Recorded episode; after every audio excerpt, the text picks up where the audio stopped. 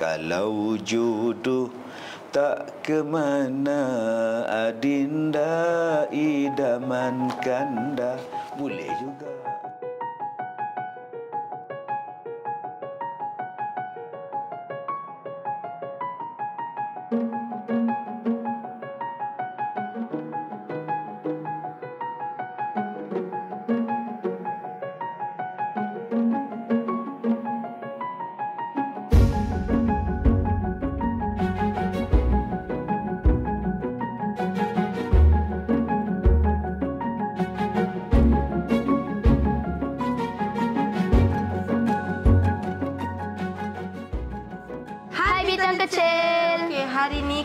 bersama dengan adik Yusof. Okey, Yusof, hari ni kita dekat mana ni? Kita sekarang ada dekat Ipoh. Perak. Okey, Yusof, kenapa kita dekat Ipoh Perak ni? Jauh-jauh datang dari Shah Alam ke Perak, ke Ipoh ni. Buat apa? Sebab Yusof nak jumpa someone special. Someone special. So, Yusof dah tahu lah nak jumpa dengan siapa hari ni? Dah tahu? Okey, kalau korang nak tahu Yusof akan jumpa dengan siapa, jom ikut kita orang. Jom. Salam. Assalamualaikum. Kak, Puan Puan Zalina. Ah, ya, saya. Okey, saya nak apa saya nak sebenarnya sebenarnya saya dekat sini kita orang ada dekat sini sebab kita orang nak berjumpa dengan uh, Ustaz, Ustaz Kazim. Kazim. Ah, dia Ah. dah ada dekat pejabat tak? Ada, ada. Boleh, boleh. Boleh naik ke atas. Naik ke atas eh? Ya. Okey. Terima kasih. Okey,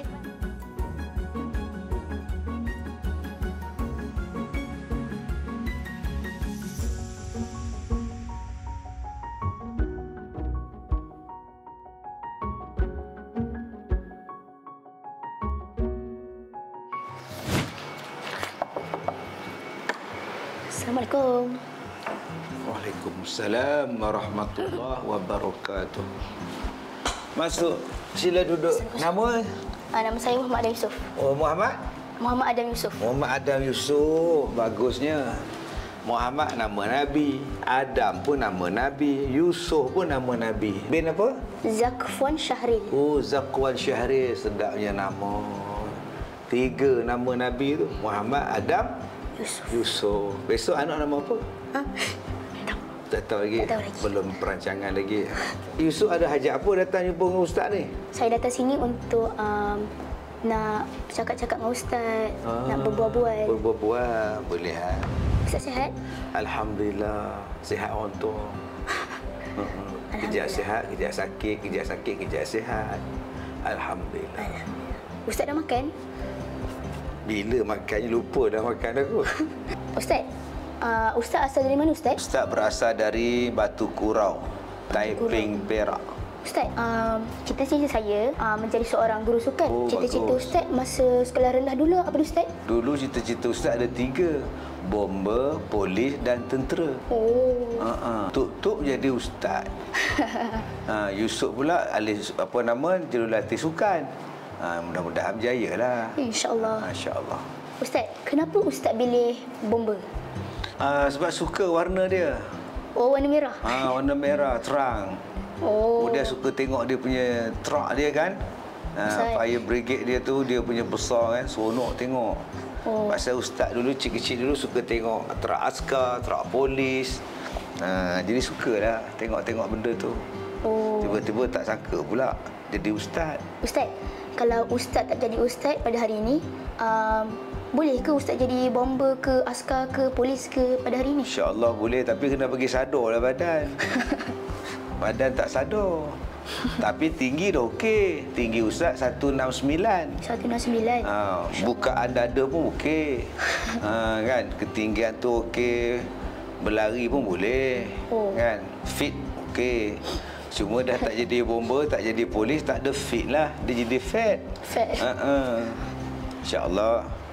Tapi nak buat macam mana dah Allah takdirkan jadi penceramah. Masya-Allah.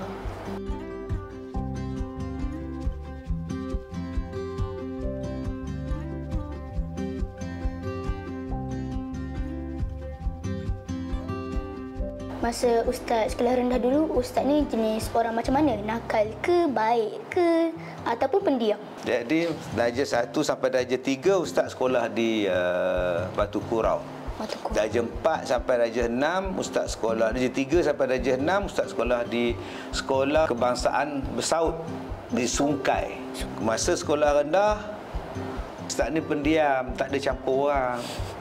Tambah takut dengan budak perempuan. Uh, takut dengan orang perempuan, malu. Sekarang ni tak malu. Tambah ada syat lagi tak malu.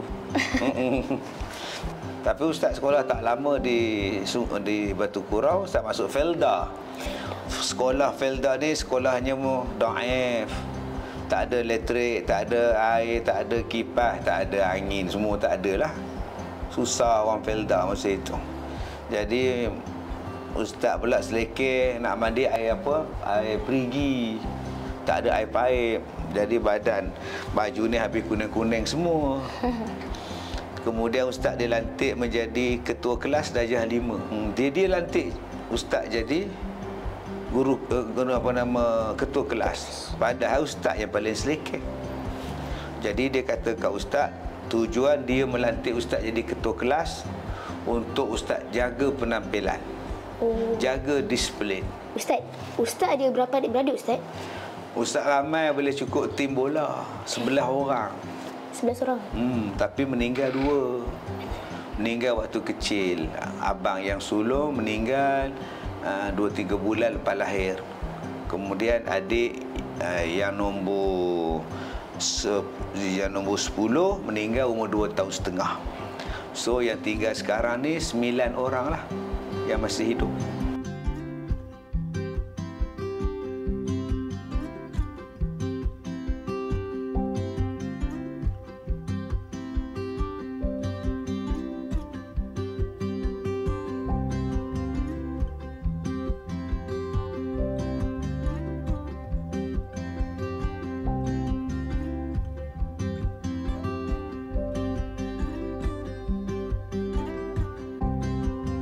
Ustaz, hobi Ustaz apa dia Ustaz? Hobi Ustaz? Hobi tak ada hobi. Tak ada. Dulu adalah hobi. Dulu hobi ustaz masa sekolah. Dulu lepas sekolah suka berbasikal. Basikal kadang kita buat konvoi 20 30 orang pergi pergi jalan sampai ke Teluk Batik konvoi naik basikal. Jadi ustaz tukarlah hobi ustaz tu kepada berceramah. Jadi ceramah tu ustaz anggap sebagai kegemaran ustaz. Kalau tak ceramah tak boleh duduk, tak senang duduk. Ha, macam itu. Ustaz, Ya. saya selalu tonton uh, video Ustaz dalam YouTube, Facebook, TikTok dan juga IG. Uh, bagaimana Ustaz boleh terlibat dengan berdakwah dengan ceramah? tahun uh, Tingkatan 4 tahun 1988 Ustaz dah dipilih mewakili sekolah untuk menyertai pertandingan pidato Piala Diraja. Jadi pada masa itu Ustaz dah dilatih untuk berceramah. Kemudian Ustaz mewakili daerah ke peringkat negeri uh, pertandingan syarahan agama. Ya. Jadi daripada situ Ustaz dah dilatih untuk bercakap, berbahas. Ustaz pernah masuk tim berbahas peringkat sekolah mewakili daerah pada tahun 1990 waktu ganti dia dia ada hal. Dia suruh ustaz ganti dia ceramah.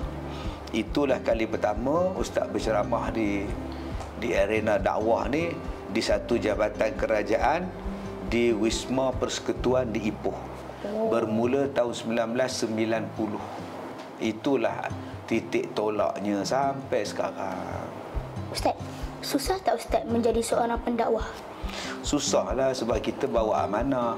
Ilmu yang kita sampai ni bukan ilmu kita, ilmu Allah. Kalau salah berdosa kita.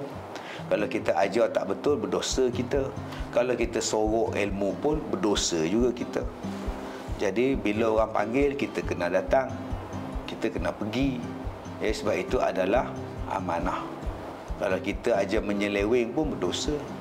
Jadi ini satu tanggungjawab yang besar. Kalau kita tak buat, macam mana dengan keadaan umat? Maka kita pun berdakwah sebagai satu amanah daripada Allah Subhanahu Wa Taala.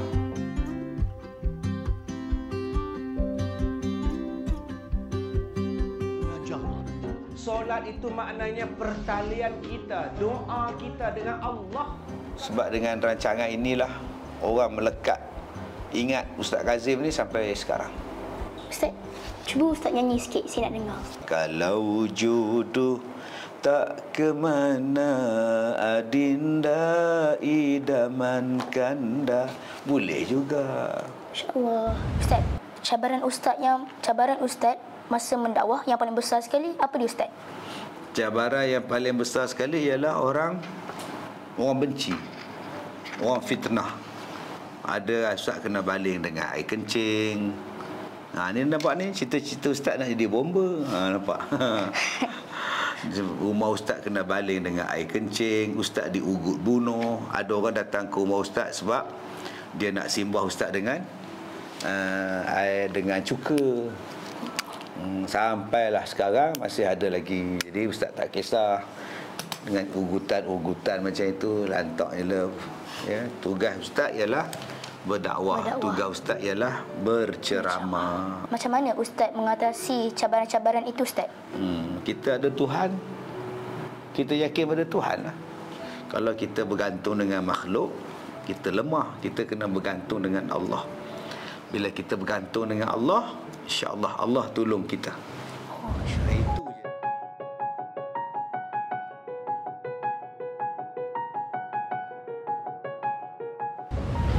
Alhamdulillah. Inilah pemandangan di Darul Al-Barakah ataupun tempat uh, Mahat Tahfiz Al-Quran kita. Ha, di situ asrama untuk Oh, pelajar asrama. tahfiz. Di bawah sana tu Kantin. kantin. Oh. Sini adalah bangunan pentadbiran. Pusat Pendidikan Al-Barakah. Ha, ini pusat dia yang yang pentadbiran ada di sini.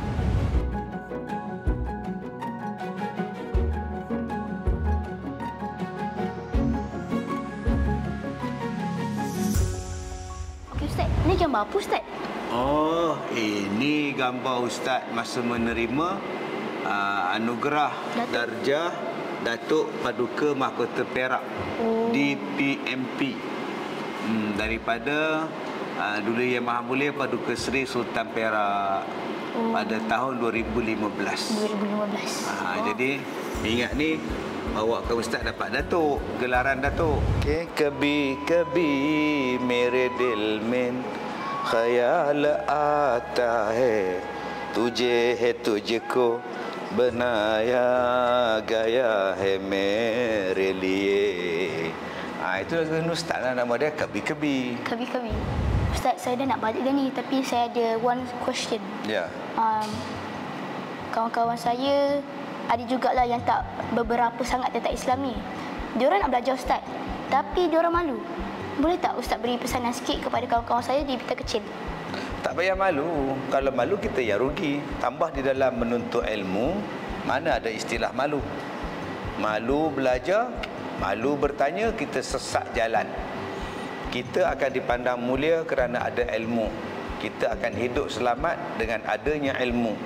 Kita dapat rahmat, kasih sayang daripada Allah bila kita berilmu. Dan orang yang berilmu itu ditinggikan darjatnya.